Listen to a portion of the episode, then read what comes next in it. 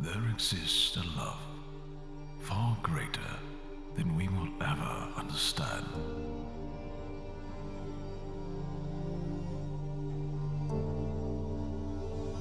A love prophesied for ages.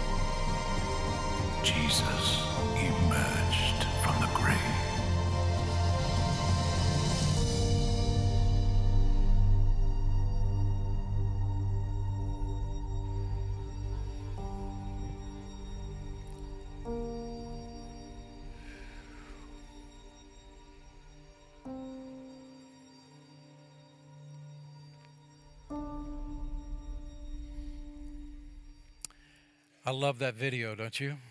Wow, what a powerful story. Happy Easter, everybody. So glad you're here today. We had a Saturday night service, a service last night at uh, the Sugarland campus here, and it, we had about 2,000 at that service. The entire place was packed out. And I, it was just wonderful. It was absolutely wonderful. But I started thinking last night, well, is there any guy, anybody going to be there on, on Easter Sunday? But here you are. And I'm so glad. Thank you for being, being here. Uh, they finally made the decision in 1948. 1948, they finally made the decision to destroy a beautiful little town called Flagstaff, Maine. They were going to flood that valley and put in a hydroelectric plant, and so the town had to go. Now, that town was actually dated all the way back to the Revolutionary War. 175 years old, and it was a beautiful, wonderful place. But they said you got two years. In those two years, either you move your house or you abandon your house, but you have to be gone. And over the course of the next 24 months, the most unbelievable thing happened. That town literally deteriorated in front of their eyes. And it was left in shambles. John Maxwell really said it right when he said, Where there is no hope for the future, there's no power for the present. Hope is that powerful in our life. We've got to have hope. That's what gets us up in the morning. It is, it's what fuels our life. And there may be some in this room say, Boy, my hope is gone. I want to talk to you about the subject of hope today. Eunice James, in her driveway, had a puddle of oil that had seeped out of the car. You've seen those puddles of oil right there in the driveway. And when the sun hit that puddle of oil just right, it created a prism, and there was sort of a, a, a rainbow, pretty rainbow that would go across that puddle. So her three year old little grandson was visiting. He was outside playing, and suddenly he burst into the house and he said, Nana, come fast. There's a dead rainbow in the driveway. And maybe Maybe that's how you're feeling. Some things in your life, some hopes and dreams that you had, it seems like maybe hope is leaking out. I want to talk to you about the subject of hope. We need Easter. Easter is all about hope. And in fact, that is exactly what Basil Hume said when he made this statement. He said, The greatest gift of Easter is hope. It gives us a confidence in God in His ultimate triumph that nothing can shake. It is really true. The resurrection of Jesus Christ literally changed everything. Every man or woman that has ever come and talked to me and said to me, I don't believe in the bodily, physical resurrection of Jesus Christ, every single one, not one of them, not one of these individuals had ever done any investigation of the evidences of the evidences of the resurrection. They just made an assumption, more of a, well, it's just too hard to believe, so I don't believe it. But even the greatest critics of Christianity and of the resurrection, when they study the evidences, they say that they are stunned at how strong and how convincing they are. And some of these critics come to know Christ as Savior and write books about, you cannot believe what I discovered when I went through the actual evidence. I want to talk to you about the resurrection, I guess you're surprised, of Jesus Christ today on Easter Sunday. Because the resurrection of Jesus Christ proved that what he said about God, he said about himself and us and salvation. How do we come into relationship with God? The resurrection of Jesus Christ proved that what he said was true. And so this morning, I want us to look at one of those stories of the resurrection, and it's found in the Gospel of Luke and chapter 24. Now, before this story begins to play out, before it emerges, some things have already happened in the story. For instance, Mary Magdalene and some of the women, the scripture says, including Mary, the mother of Jesus, have already gone to the tomb and they have seen that the stone is rolled away. And they have gone into the tomb and they see there is nobody there. The tomb is totally empty. And before they leave that scene, they said, they testified that they saw collectively this angel that said to them, He is not here. He is risen as he said he would. They came back and they told the disciples, We went to the tomb, the stone was rolled away, it was empty, we saw this angel, and immediately Peter and John run for the tomb. They get there and the stone is rolled away, and they look inside the tomb and no one's there. And they come back to the other disciples and they say, Is it possible? Could this have actually happened? Two of the followers of Jesus who were not two of the disciples, two of the apostles, just two of the followers of Jesus that were in the room said, No, I am not believing this. We're not buying this. In fact, I've had enough. And they packed up all their stuff and they said, We're going home. And they walked home to the seven miles to their house from Jerusalem. They said, We're done with this. And that's when this story actually begins. Now, before we get into the story, you need to know the other parts.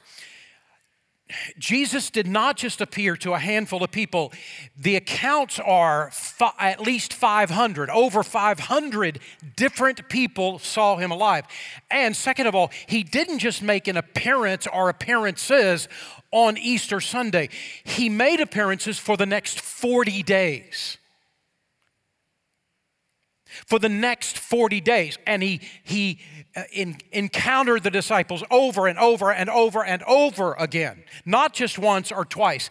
And in those encounters, he explained to them what the, the resurrection was about, what the, the cross was about, what now God wanted them to do with all of this. And I will tell you, even the critics against Christianity now admit it is obvious that the disciples believed that Jesus was alive because not any other explanation explains their behavior afterwards. Every single one of them went to their death. Martyrs' deaths only because they would not deny the resurrection of Jesus Christ, because they couldn't deny it. So, with all that in mind, let's take a look at this story in Luke chapter 24 and beginning in verse 13. Now, the same day, two of them were going to a village called Emmaus about seven miles from Jerusalem. And they were talking with each other about everything that had happened. And as they talked and discussed these things with each other, Jesus himself came up and walked among them, but they were kept from recognizing him. And he asked them, What are you discussing together as you walk along? And they stood, their faces downcast, and one of them, named Cleopas, asked him, Are you just a visitor in Jerusalem? Do you not know the things that have been happening these days? Easter is not the time in which we look for God, it is the time that God comes looking for us. I love the story. There's so many incredible things that are unexpected that are happening in the story. And three things in particular that I want to draw your attention to. And the first one is simply this that Jesus pursues us even when we're running the other way. Here is Jesus, and he is suddenly appeared. Here he is, and he's come alongside these two uh, followers of Christ as they're walking along. I'm totally convinced, and that they are not allowed to know who he is quite yet. I'm totally convinced that both of these individuals had been eyewitnesses of the crucifixion. I know that John was the only of one of the disciples that was around the cross because these were all wanted men. But there were other Christ followers there around that cross. And I believe these two were there. And they saw the beaten Jesus, whipped Jesus, abused Jesus. They saw what they did to him. And as they nailed his feet and his hands to the cross, they saw the agony that he was going through, the torture that he was experiencing. And they heard the words It is finished. That phrase, it is finished, is only one Greek word, tetelestai, which means in the Greek, it is paid in full. Jesus knew what he was doing on the cross. He knew what this cross meant. He knew why he was there. And at the last of all of the ordeal, he said, Tetelestai, it is paid in full. And then he died. These disciples saw it. They heard his words. They saw what happened. They saw he was dead. And when he was dead, when he died, you got to imagine they were standing there thinking, come on, come on, perform a miracle, come down from the cross.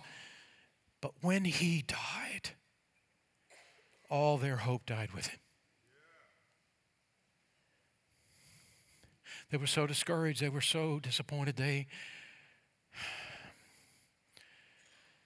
were so downhearted they walked away. They wanted to leave Jerusalem, I guarantee you, but they couldn't leave Jerusalem. Not for the next couple of days because it's the Passover. They were not allowed, they had to stay there. All through the weekend, they hated every moment of it. You got to imagine. And there they were, probably with other Christ followers, but they were enduring the weekend, waiting for Sunday morning. We're going to get out of here on Sunday morning. But before they could get out of there on Sunday morning, all of a sudden, knock at the door. There is Mary Magdalene, and we, you cannot believe what has happened. And there goes Peter and John, and then they come back. Could it be? Could he ha- be alive? Could he have risen from the dead? And they said, No, we're not buying this. We've had enough. We're hurt enough. We're sad enough. We're not going any further. And they picked up everything. And on the road to Emmaus, we're going home, they went.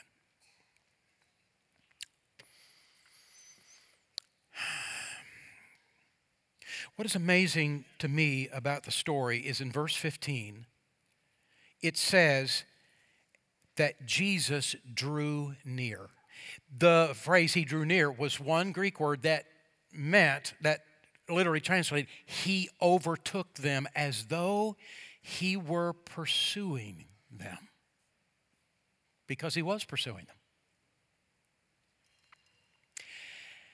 And by the way, he's pursuing several in this room.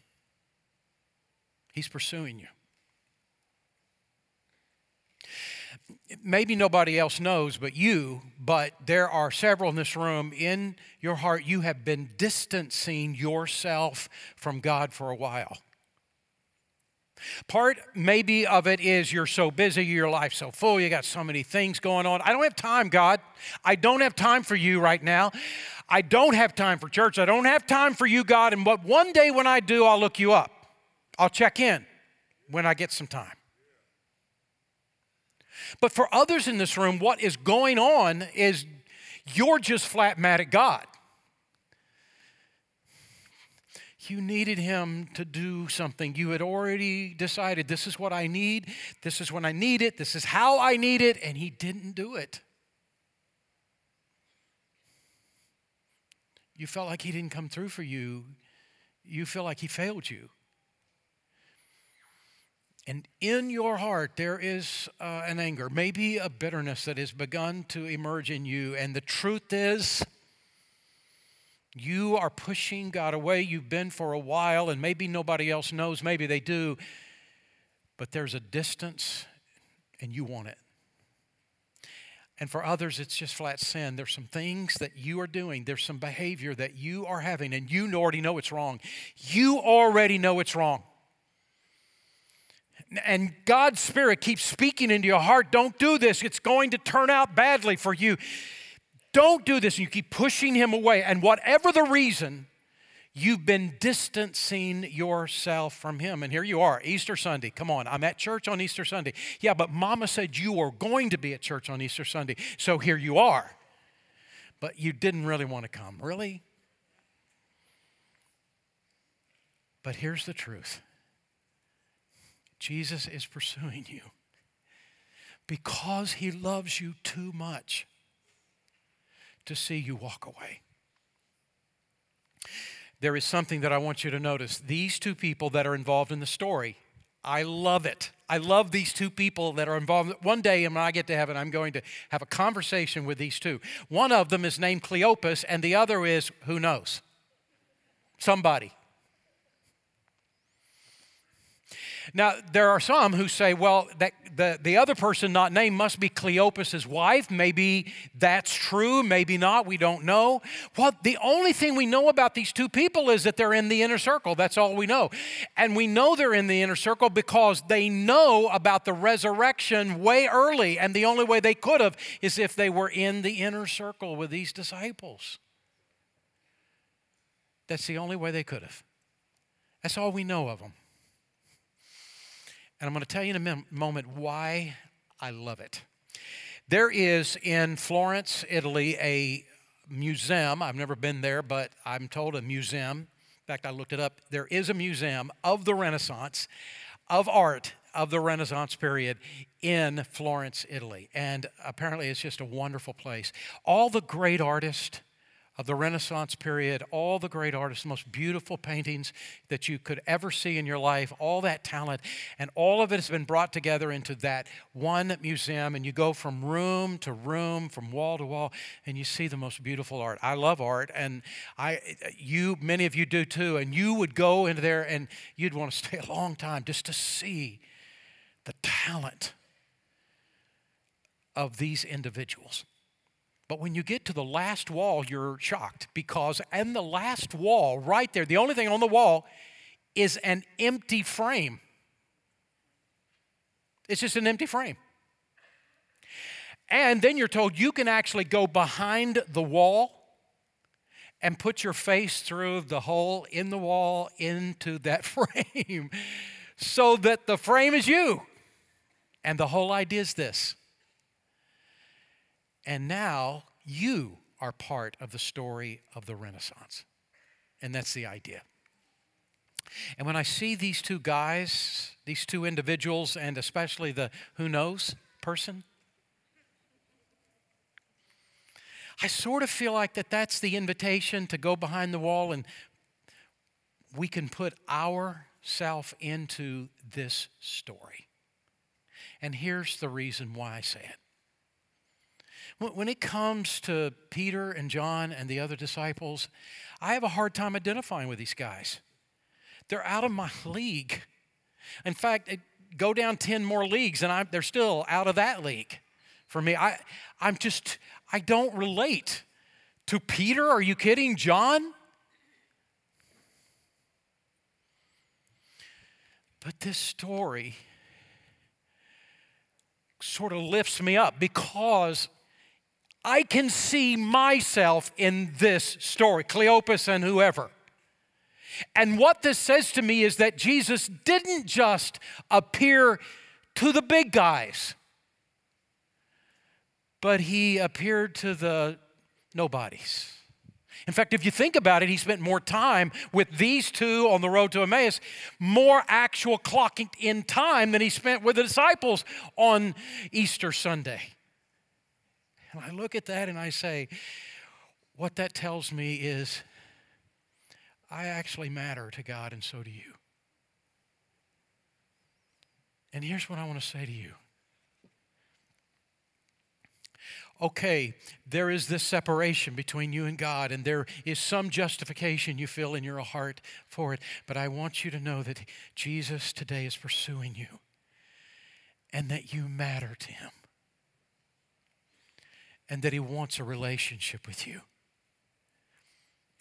The story not only is revealing that kind of thing, but the answers the question of why does he want a relationship with me? And, and it's this that Jesus wants to be the hope of your life and of your future. Listen to what happens now in the story. Jesus now has encountered these two, and he asks the question What has happened in Jerusalem that has made you all upset? And I thought about the story and I thought, why didn't he just say, hey guys, it's me? I'm Jesus. Why did he do that? Why did he go through this? No, he didn't do that. What he did was say, What's going on in your life? What, what's made you all upset? He has invited them to open their heart, and they do. It pours out like a flood. And they begin to tell him how disappointed they are, how discouraged they are, how disappointed they are in Jesus. And they don't know. They're telling Jesus. And here is the Prince of Heaven, the Son of God, the Lord of all of the universe, and very humbly and patiently, He's listening to all their objections and all their complaints as they explain all their misconceptions of who Jesus was to be. Listen to what they say in verse 21, Luke 24 21. We had hoped that he was going to redeem Israel, but all that's gone because Jesus is dead. What they didn't understand is the only way they could be redeemed is by Jesus dying. The whole the word redeem means to buy back.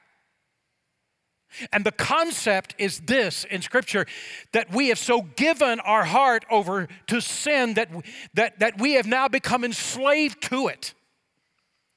And that we must be bought back from the enslavement of our own sin. And the only way to do it is to pay the price for that sin. The Bible says that the wages of sin is death. There is a penalty to sin.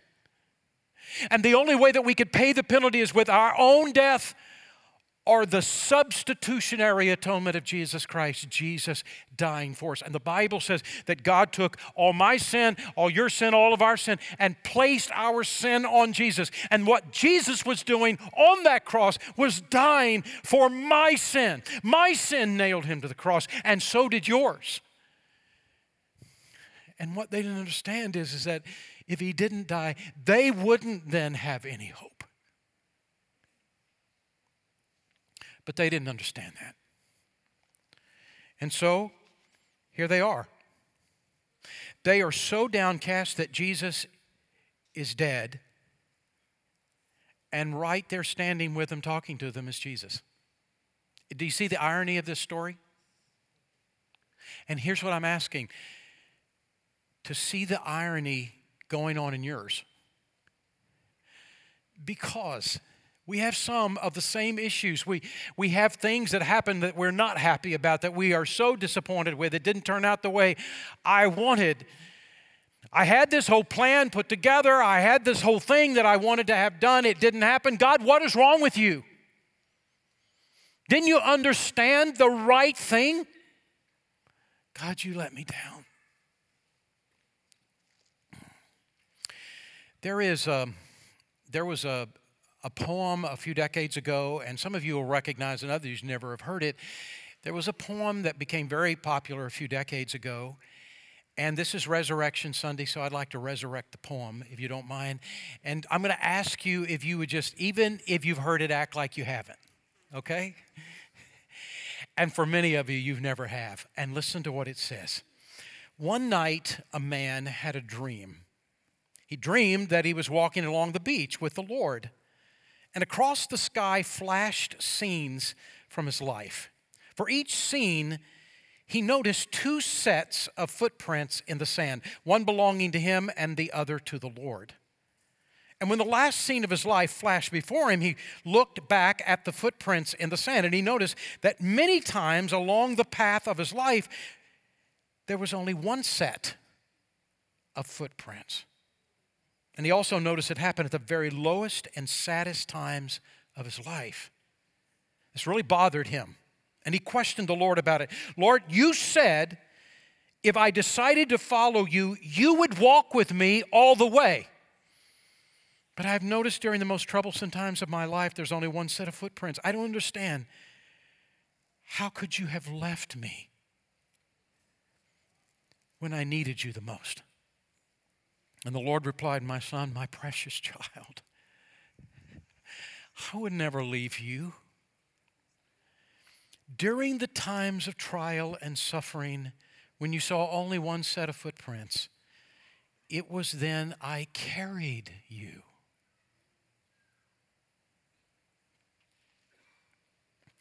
And if the fog would lift,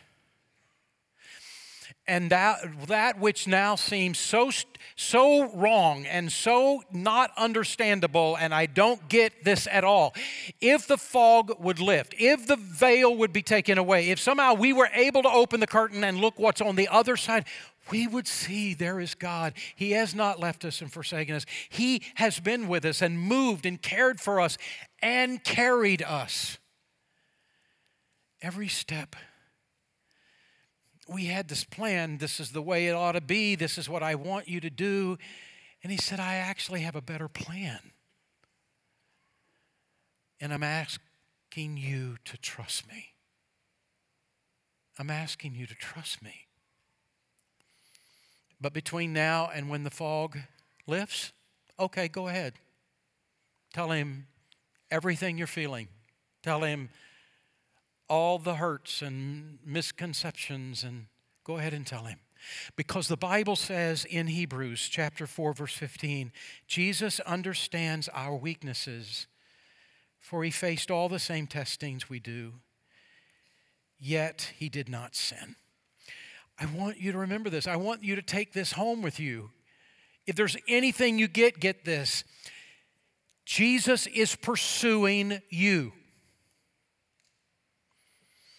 And when hope seems gone, know this you have a Savior who comes down into your path and walks beside you and listens to your broken dreams and your lost hopes.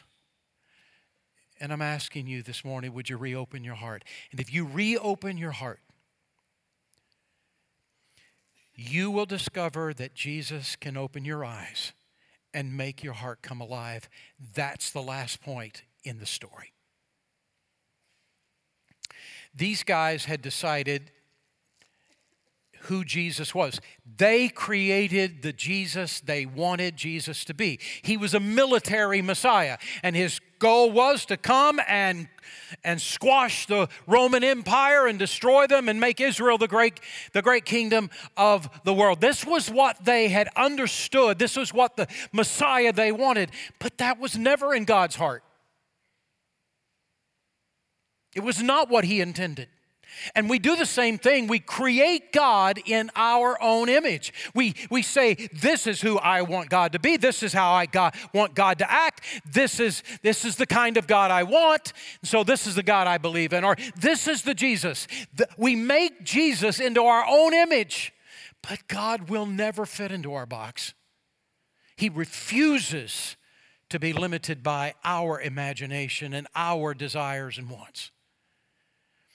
And so here's Jesus. He has listened and he has brought it all in and let him get it all out. And listen to what he says next. It's in Luke 24, verse 25. Jesus said to them, How foolish you are, and how slow of heart to believe all that the prophets have spoken. And then he does something that is amazing. He goes all the way from the book of Genesis to the book of Malachi, the last book of the Old Testament. He takes all the prophecies of the coming Messiah, all of the things that God had said, and capsulizes all of them in, in one story. I wish I could have heard this. Don't you? Wouldn't you have loved to have heard the Old Testament sort of in 15 minutes from the voice of Jesus if somebody would have just turned the recorder on? And he takes all of the passages about the Messiah and he rolls it out and he says, You don't understand. The Messiah will come to teach us things about God that we had never understood. The Messiah was, was coming to heal the sick and to, and to uh, mend the brokenhearted and to help us to understand who God is and how we can know Him and how we can be forgiven by Him and, and how we can love God and love others and forgive others and live a life full of, of hope and purpose and meaning. But in order for it to happen, he has to die. There is no doubt that Jesus would have included Isaiah 53. One of the great passages about the coming of the Messiah, and you remember what it says All we like sheep have gone astray, and we've turned each one into his own way. And the Lord has laid upon the Messiah all our sins. He was pierced for our transgressions, He was crushed for our iniquities. And by His stripes, we are healed. And Jesus would have said, Don't you understand? The Messiah had to die. He's taking all of our sins. He's taking all the sins of the world. He had to die. But on the third day, remember what he said? He'll rise again. And he has. For the first time, they were beginning to see. Their eyes were beginning to be open. They were beginning to understand. Here is what salvation is. This is what the why this Messiah came. And as everything was coming together for them, suddenly they looked up and hey, they're home. It was the shortest time they had ever gone those seven miles to Emmaus. And Jesus acted like, okay, I'm, I'll see you guys later. I'm on my way. No, you got to stay with us. No, you come in. We're to feed you dinner. And, and we're not finished. We got questions. And so he comes into the house and, and they lay out the food. And he, he acts like the host. He takes over and he starts to pray. And he is praying and blessing the food. And as he is, all of a sudden their eyes are open and they see it's Jesus. They recognize it's Jesus, and poof, he's gone. I hate this part of the story. I mean, don't you? I've, I've read, every time I read it, I, I want it to turn out differently, and it just keeps turning out the same. Poof, he's gone. And I'm thinking, no, don't leave now. Stay. And notice the most powerful verse of the entire story, the most powerful verse, is Luke 24, verse 32. And they asked each other, Were not our hearts burning within us while he talked to us on the road and opened the scriptures to us? And for the first time, they understood how they could come to know God as their personal Savior. They came to realize then if I acknowledge my sin and I repent of my sin and I turn my heart to trust in Christ alone for my salvation, I will be saved forever. And what they came to understand that day is the same gospel, the same truth for us. If you come to acknowledge the truth about your life, that you're a sinner in need of a Savior, and turn from that sin and turn your heart by faith to Jesus Christ, He'll save you. I want to close all of this with this one story. Uh, it's the, it's the story of a member of our church, Roy Puri, and here is a picture of Roy right there. And listen to his story. Hello, my name is Roy Puri. I was born into a Hindu family and I grew up with two devout Hindu parents. My sisters and I attended the temple on most Sundays, and my mom would do weekly pujas for our family. These are worship uh, expressions. When I went off to college, I felt like something was missing in my life. I couldn't put my finger on it. And then in June 1997, my life changed my dad died suddenly. And four months later, my mom almost was killed by a drunk driver. I felt my world was falling apart. I needed peace in my life. So I went back to my Hindu roots, but I couldn't find any peace. As I was trying out other religions, my sister told me about her Christian classmate who had been trying to talk to her about Jesus Christ. So I decided to go and find him. He invited me to a Bible study that was held on the campus and I went and I heard them quote John 3:16 for God so loved the world that he gave his only begotten son that whosoever believed in him would not perish but have everlasting life. After hearing that I asked about Jesus dying on the cross for my sins. And he said that Christ died for us so that we might have life. But this life was only for those who believed in him. That night I went home, I found a Bible that we had on our bookshelf, and I started to read it. And I asked my friend questions about things I didn't understand from the Bible. He encouraged me to find a church, and I did. I attended the early service before my mom woke up so that she wouldn't know where I was. And then on January the 1st, 2000, something inside of me came alive. And I gave my life to Jesus. I was baptized the next week. And when I told my family, they started to persecute me for my faith. But no matter how much my family rejected me, I responded back in love because I had an inner confidence that I had never experienced before. My family eventually came to respect my decision to follow Jesus Christ. And it's now been 18 years since I gave my life to Jesus, and I've never regretted it. This is Roy Puri.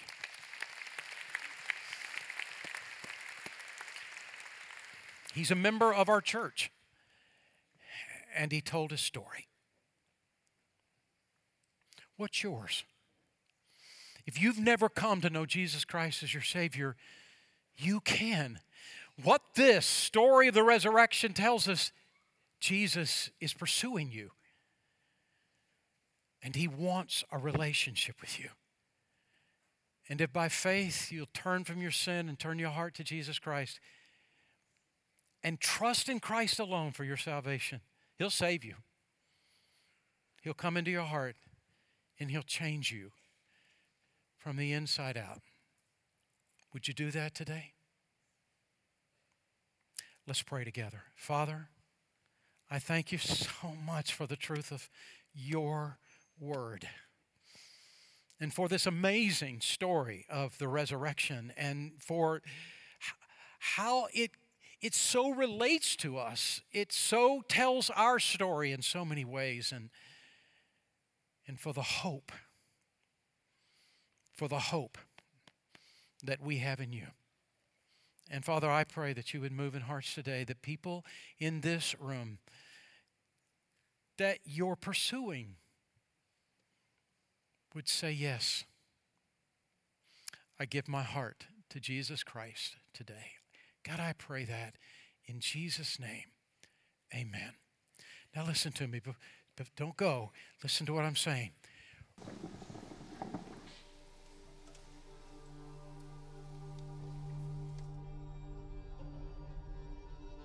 There exists a love far greater than we will ever understand.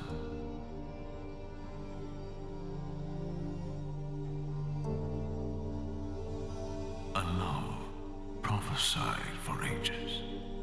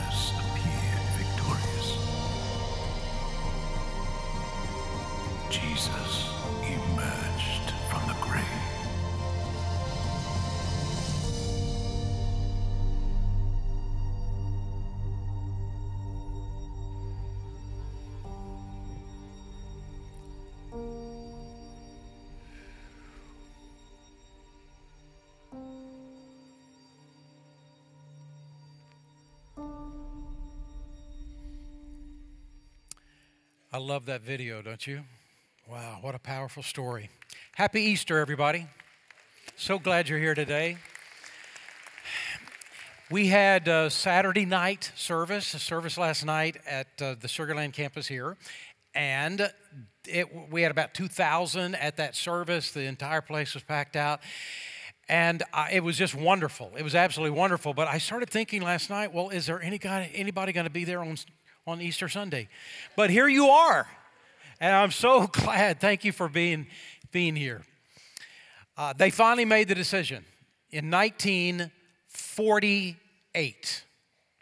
1948, they finally made the decision to destroy a beautiful little town called Flagstaff, Maine. They were going to flood that valley and put in a hydroelectric plant, and so the town had to go. Now, that town was actually dated all the way back to the Revolutionary War. 175 years old, and it was a beautiful, wonderful place. But they said you got two years. In those two years, either you move your house or you abandon your house, but you have to be gone. And over the course of the next 24 months, the most unbelievable thing happened. That town literally deteriorated in front of their eyes. And it was left in shambles. John Maxwell really said it right when he said, Where there is no hope for the future, there's no power for the present.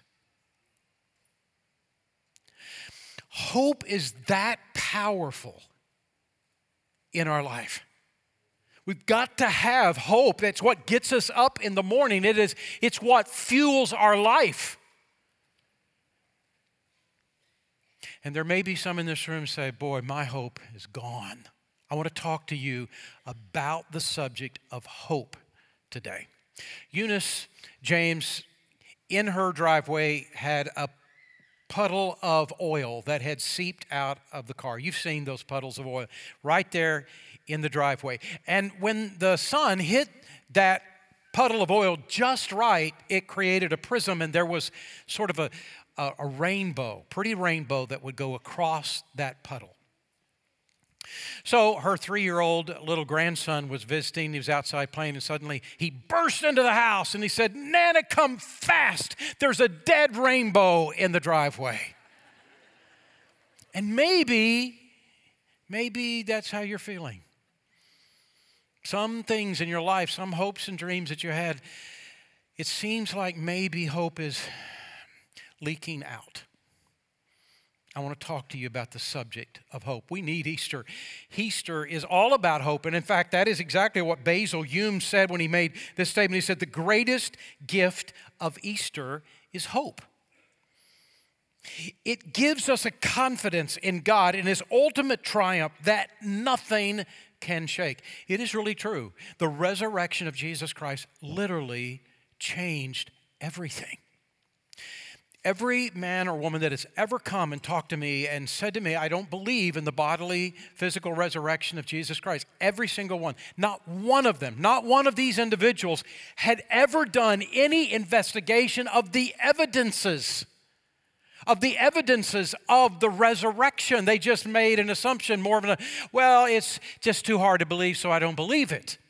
But even the greatest critics of Christianity and of the resurrection, when they study the evidences, they say that they are stunned at how strong and how convincing they are. And some of these critics come to know Christ as Savior and write books about, you cannot believe what I discovered when I went through the actual evidence.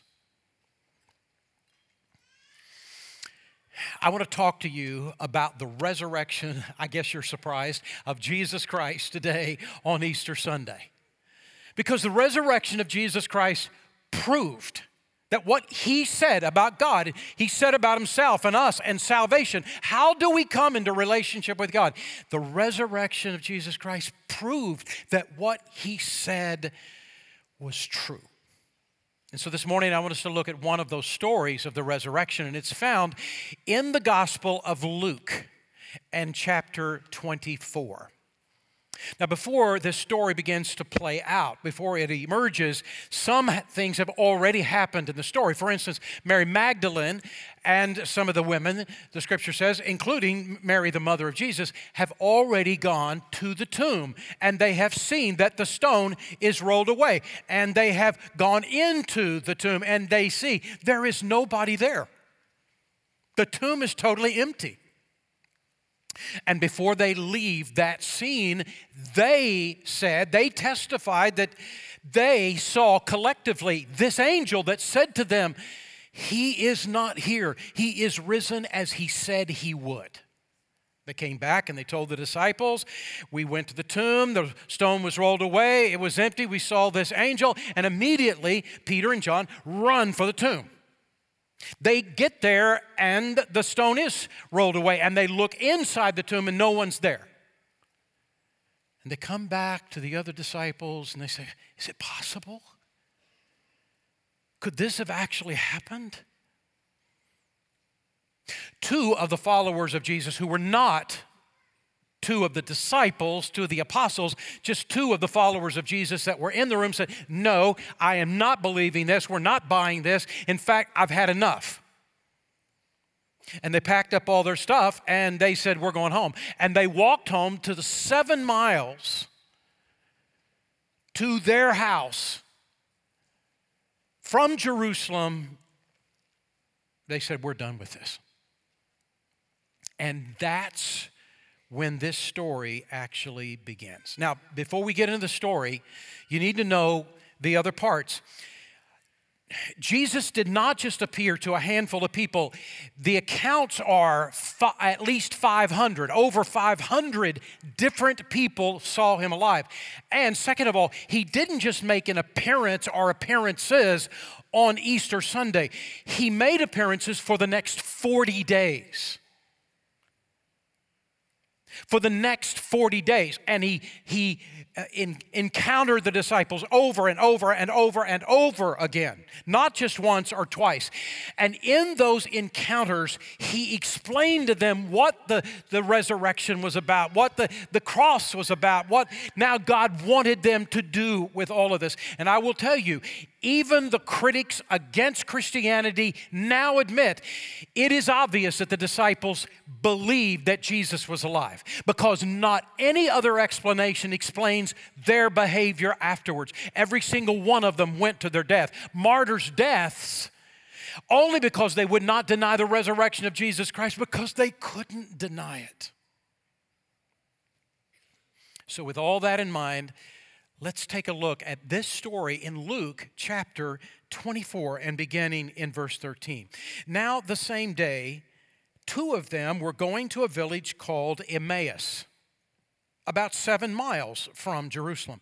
And they were talking with each other about everything that had happened. And as they talked and discussed these things with each other, Jesus himself came up and walked among them, but they were kept from recognizing him.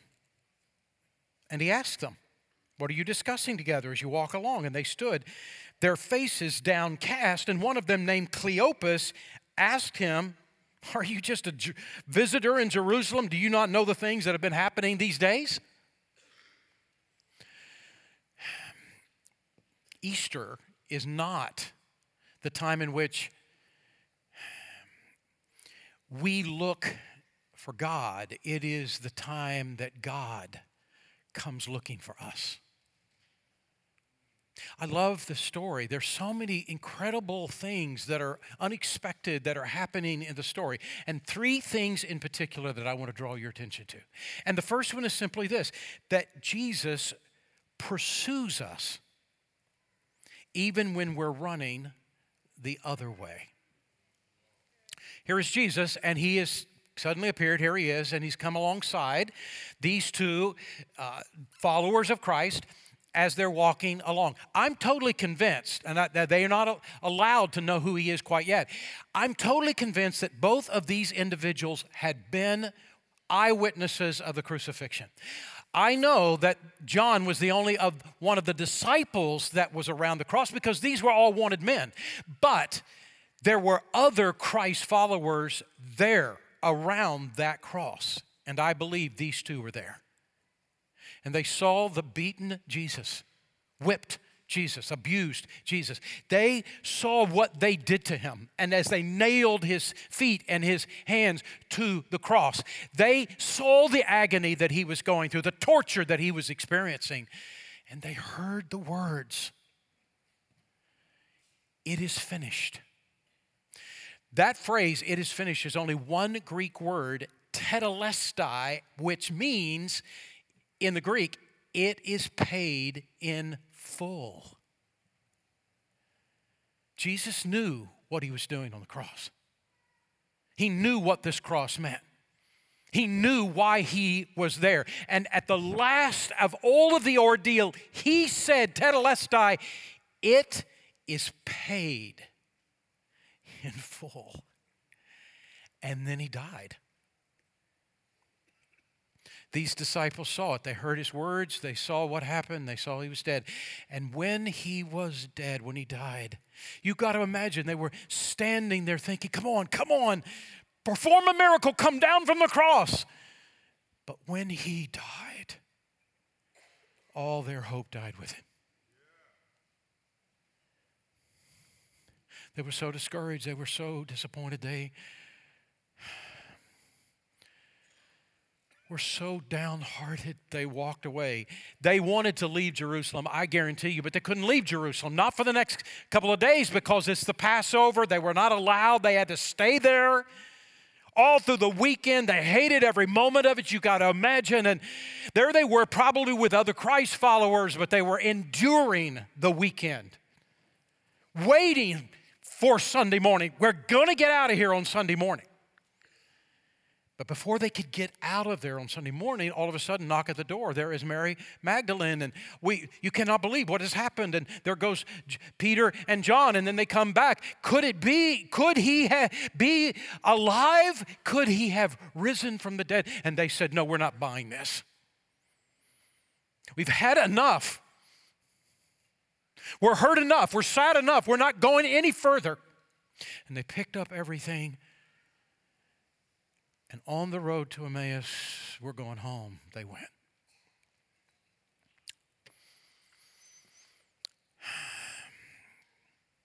What is amazing to me about the story is in verse 15, it says that Jesus drew near.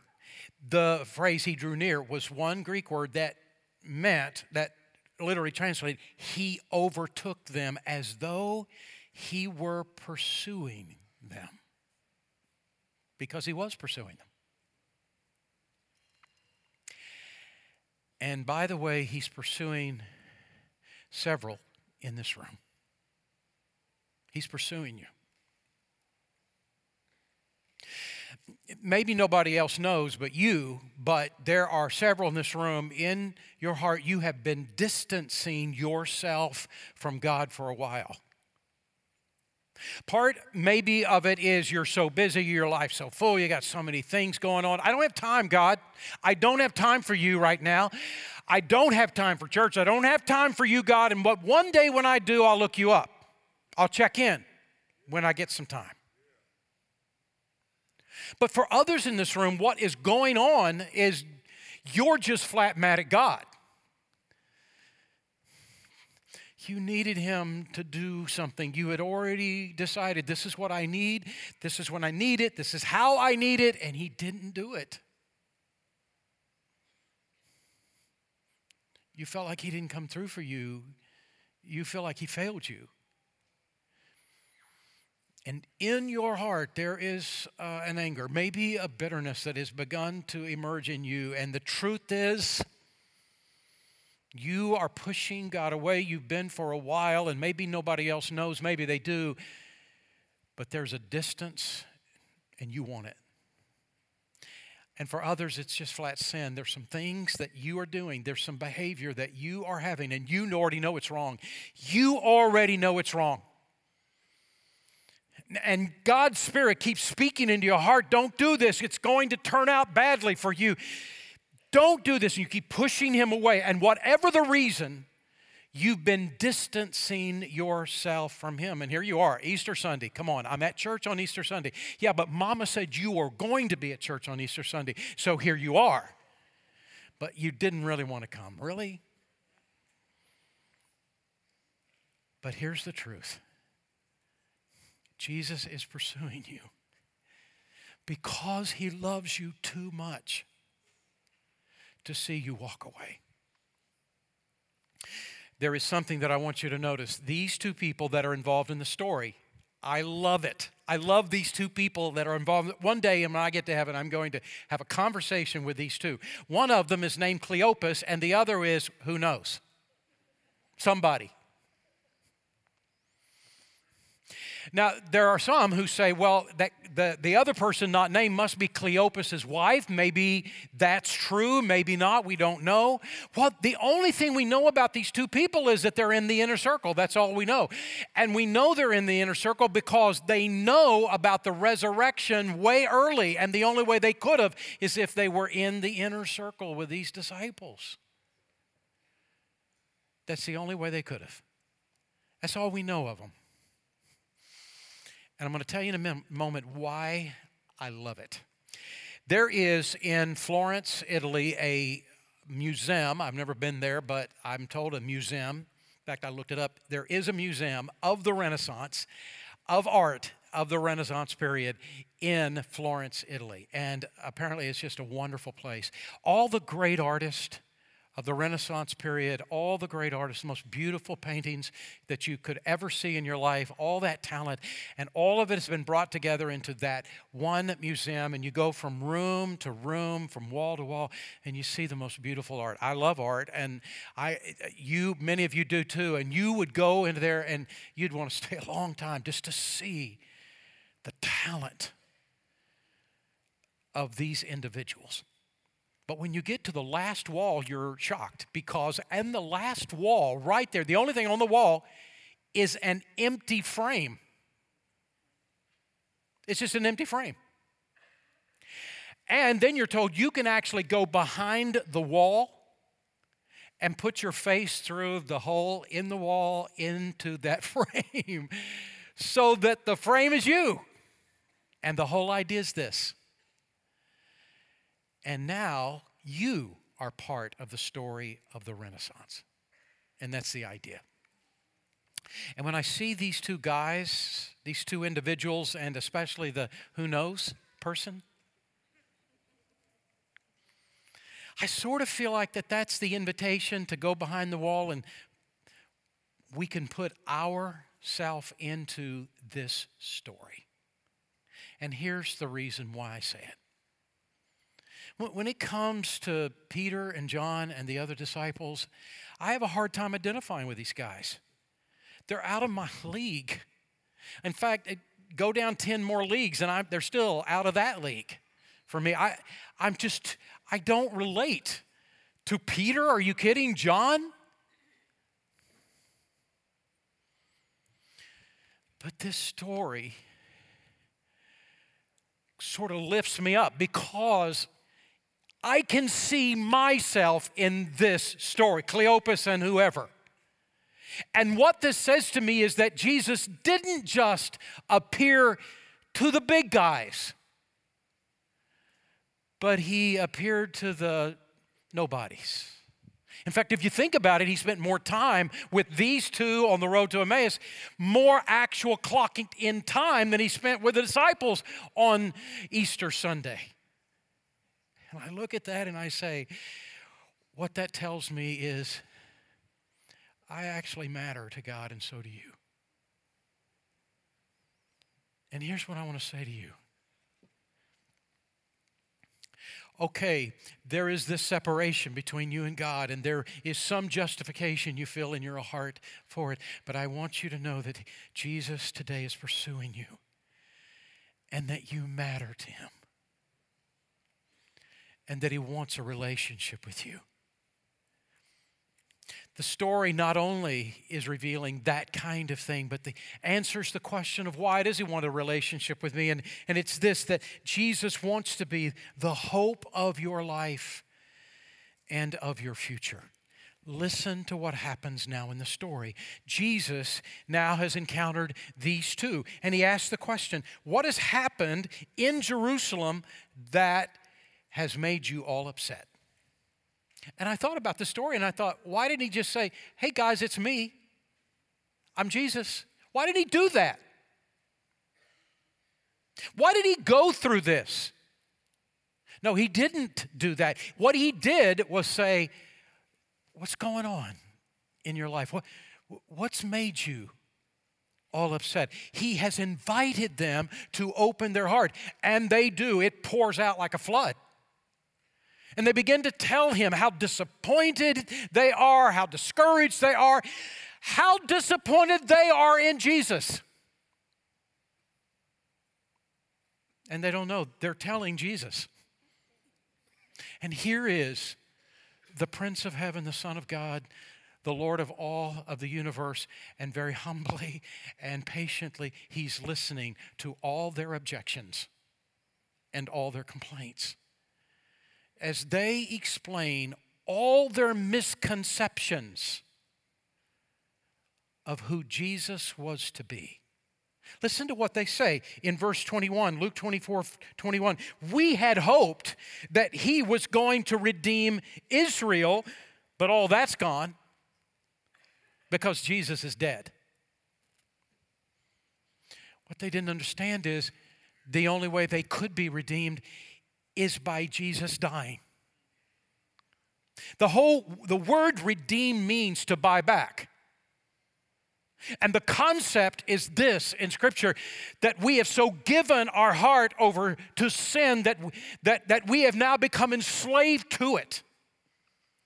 And that we must be bought back from the enslavement of our own sin. And the only way to do it is to pay the price for that sin. The Bible says that the wages of sin is death. There is a penalty to sin. And the only way that we could pay the penalty is with our own death or the substitutionary atonement of Jesus Christ, Jesus dying for us. And the Bible says that God took all my sin, all your sin, all of our sin, and placed our sin on Jesus. And what Jesus was doing on that cross was dying for my sin. My sin nailed him to the cross, and so did yours. And what they didn't understand is, is that if he didn't die, they wouldn't then have any hope. But they didn't understand that. And so, here they are. They are so downcast that Jesus is dead, and right there standing with them, talking to them, is Jesus. Do you see the irony of this story? And here's what I'm asking to see the irony going on in yours. Because we have some of the same issues. We, we have things that happen that we're not happy about, that we are so disappointed with. It didn't turn out the way I wanted. I had this whole plan put together. I had this whole thing that I wanted to have done. It didn't happen. God, what is wrong with you? Didn't you understand the right thing? God, you let me down. There is a, there was a, a poem a few decades ago, and some of you will recognize and others never have heard it. There was a poem that became very popular a few decades ago, and this is Resurrection Sunday, so I'd like to resurrect the poem, if you don't mind. And I'm going to ask you if you would just, even if you've heard it, act like you haven't, okay? And for many of you, you've never have. And listen to what it says. One night, a man had a dream. He dreamed that he was walking along the beach with the Lord and across the sky flashed scenes from his life. For each scene, he noticed two sets of footprints in the sand, one belonging to him and the other to the Lord. And when the last scene of his life flashed before him, he looked back at the footprints in the sand and he noticed that many times along the path of his life, there was only one set of footprints. And he also noticed it happened at the very lowest and saddest times of his life. This really bothered him. And he questioned the Lord about it. Lord, you said if I decided to follow you, you would walk with me all the way. But I've noticed during the most troublesome times of my life, there's only one set of footprints. I don't understand. How could you have left me when I needed you the most? And the Lord replied, My son, my precious child, I would never leave you. During the times of trial and suffering, when you saw only one set of footprints, it was then I carried you.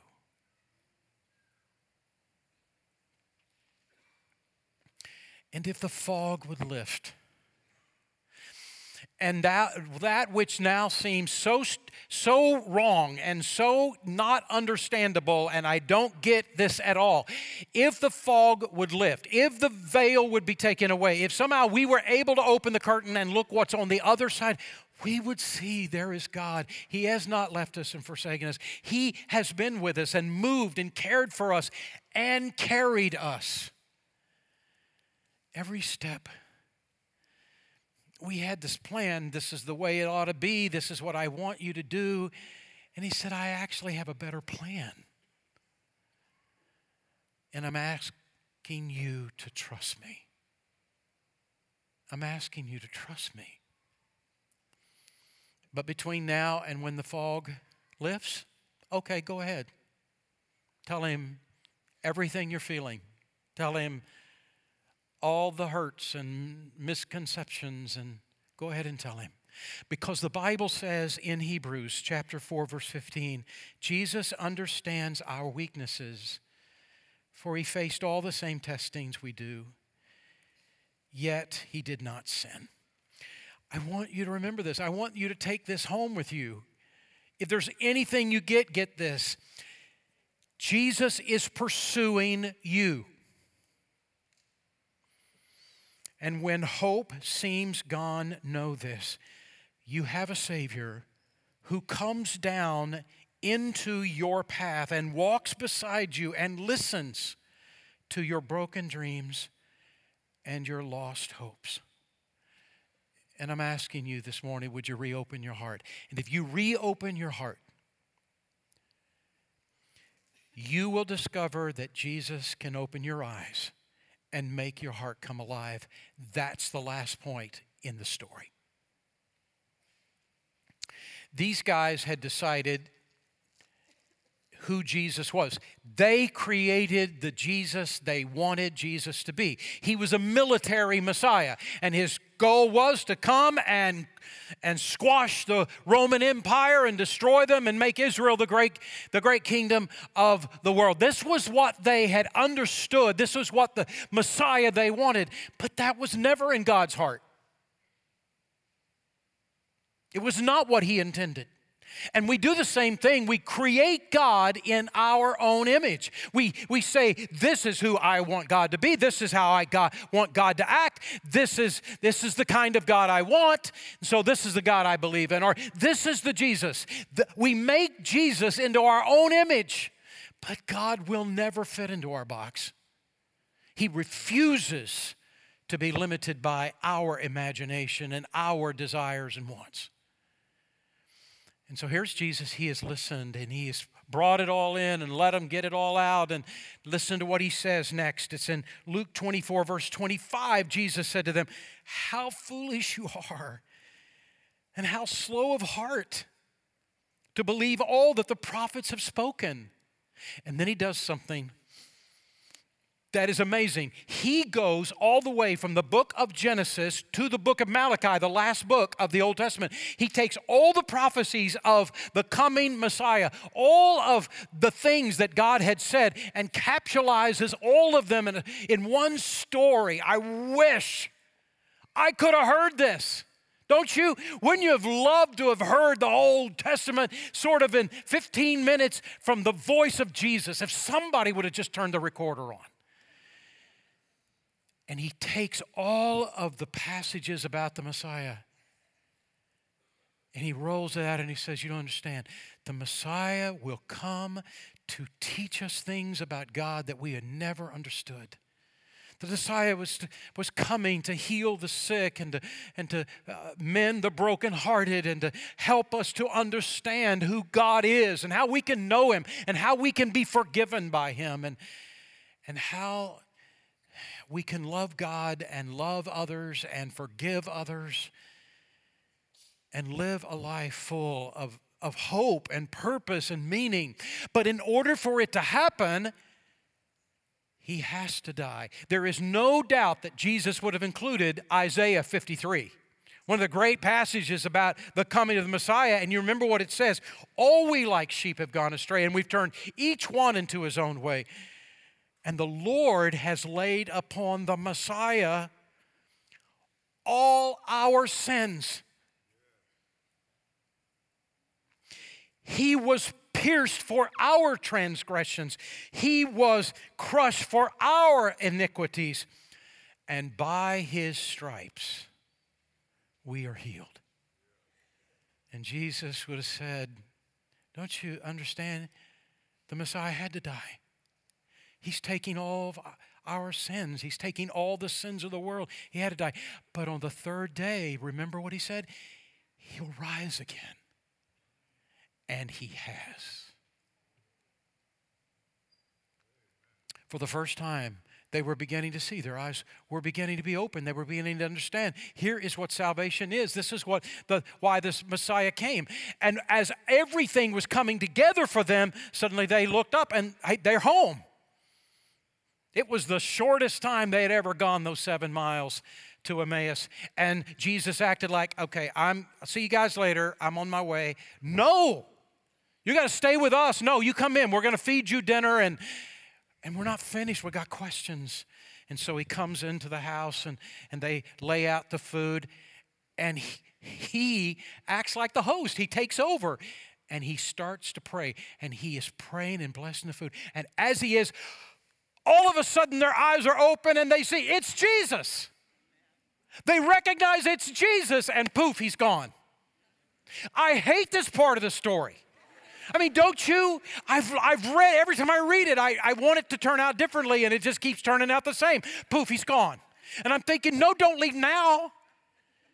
Stay.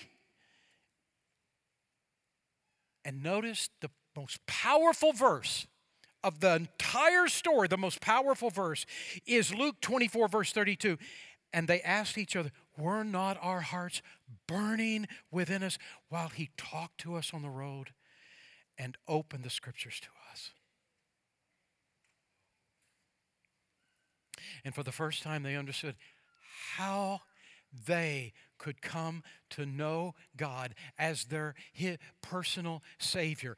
They came to realize then if I acknowledge my sin and I repent of my sin and I turn my heart to trust in Christ alone for my salvation, I will be saved forever. And what they came to understand that day is the same gospel, the same truth for us. If you come to acknowledge the truth about your life, that you're a sinner in need of a Savior, and turn from that sin and turn your heart by faith to Jesus Christ, He'll save you. I want to close all of this with this one story. Uh, it's the, it's the story of a member of our church, Roy Puri, and here is a picture of Roy right there. And listen to his story. Hello, my name is Roy Puri. I was born into a Hindu family and I grew up with two devout Hindu parents. My sisters and I attended the temple on most Sundays, and my mom would do weekly pujas for our family. These are worship uh, expressions. When I went off to college, I felt like something was missing in my life. I couldn't put my finger on it. And then in June 1997, my life changed. My dad died suddenly. And four months later, my mom almost was killed by a drunk driver. I felt my world was falling apart. I needed peace in my life. So I went back to my Hindu roots, but I couldn't find any peace. As I was trying out other religions, my sister told me about her Christian classmate who had been trying to talk to her about Jesus Christ. So I decided to go and find him. He invited me to a Bible study that was held on the campus and I went and I heard them quote John 3:16 for God so loved the world that he gave his only begotten son that whosoever believed in him would not perish but have everlasting life. After hearing that I asked about Jesus dying on the cross for my sins. And he said that Christ died for us so that we might have life, but this life was only for those who believed in him. That night I went home, I found a Bible that we had on our bookshelf, and I started to read it. And I asked my friend questions about things I didn't understand from the Bible. He encouraged me to find a church, and I did. I attended the early service before my mom woke up so that she wouldn't know where I was. And then on January the 1st, 2000, something inside of me came alive. And I gave my life to Jesus. I was baptized the next week. And when I told my family, they started to persecute me for my faith. But no matter how much my family rejected me, I responded back in love because I had an inner confidence that I had never experienced before. My family eventually came to respect my decision to follow Jesus Christ. And it's now been 18 years since I gave my life to Jesus, and I've never regretted it. This is Roy Puri.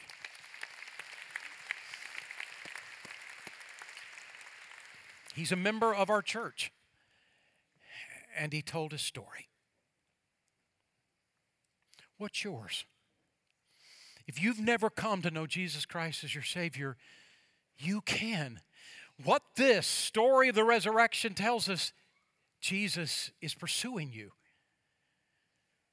And He wants a relationship with you. And if by faith you'll turn from your sin and turn your heart to Jesus Christ and trust in Christ alone for your salvation, He'll save you. He'll come into your heart and He'll change you from the inside out. Would you do that today? Let's pray together. Father, I thank you so much for the truth of your word and for this amazing story of the resurrection and for how it it so relates to us it so tells our story in so many ways and and for the hope for the hope that we have in you and father i pray that you would move in hearts today that people in this room that you're pursuing would say, Yes, I give my heart to Jesus Christ today. God, I pray that in Jesus' name. Amen.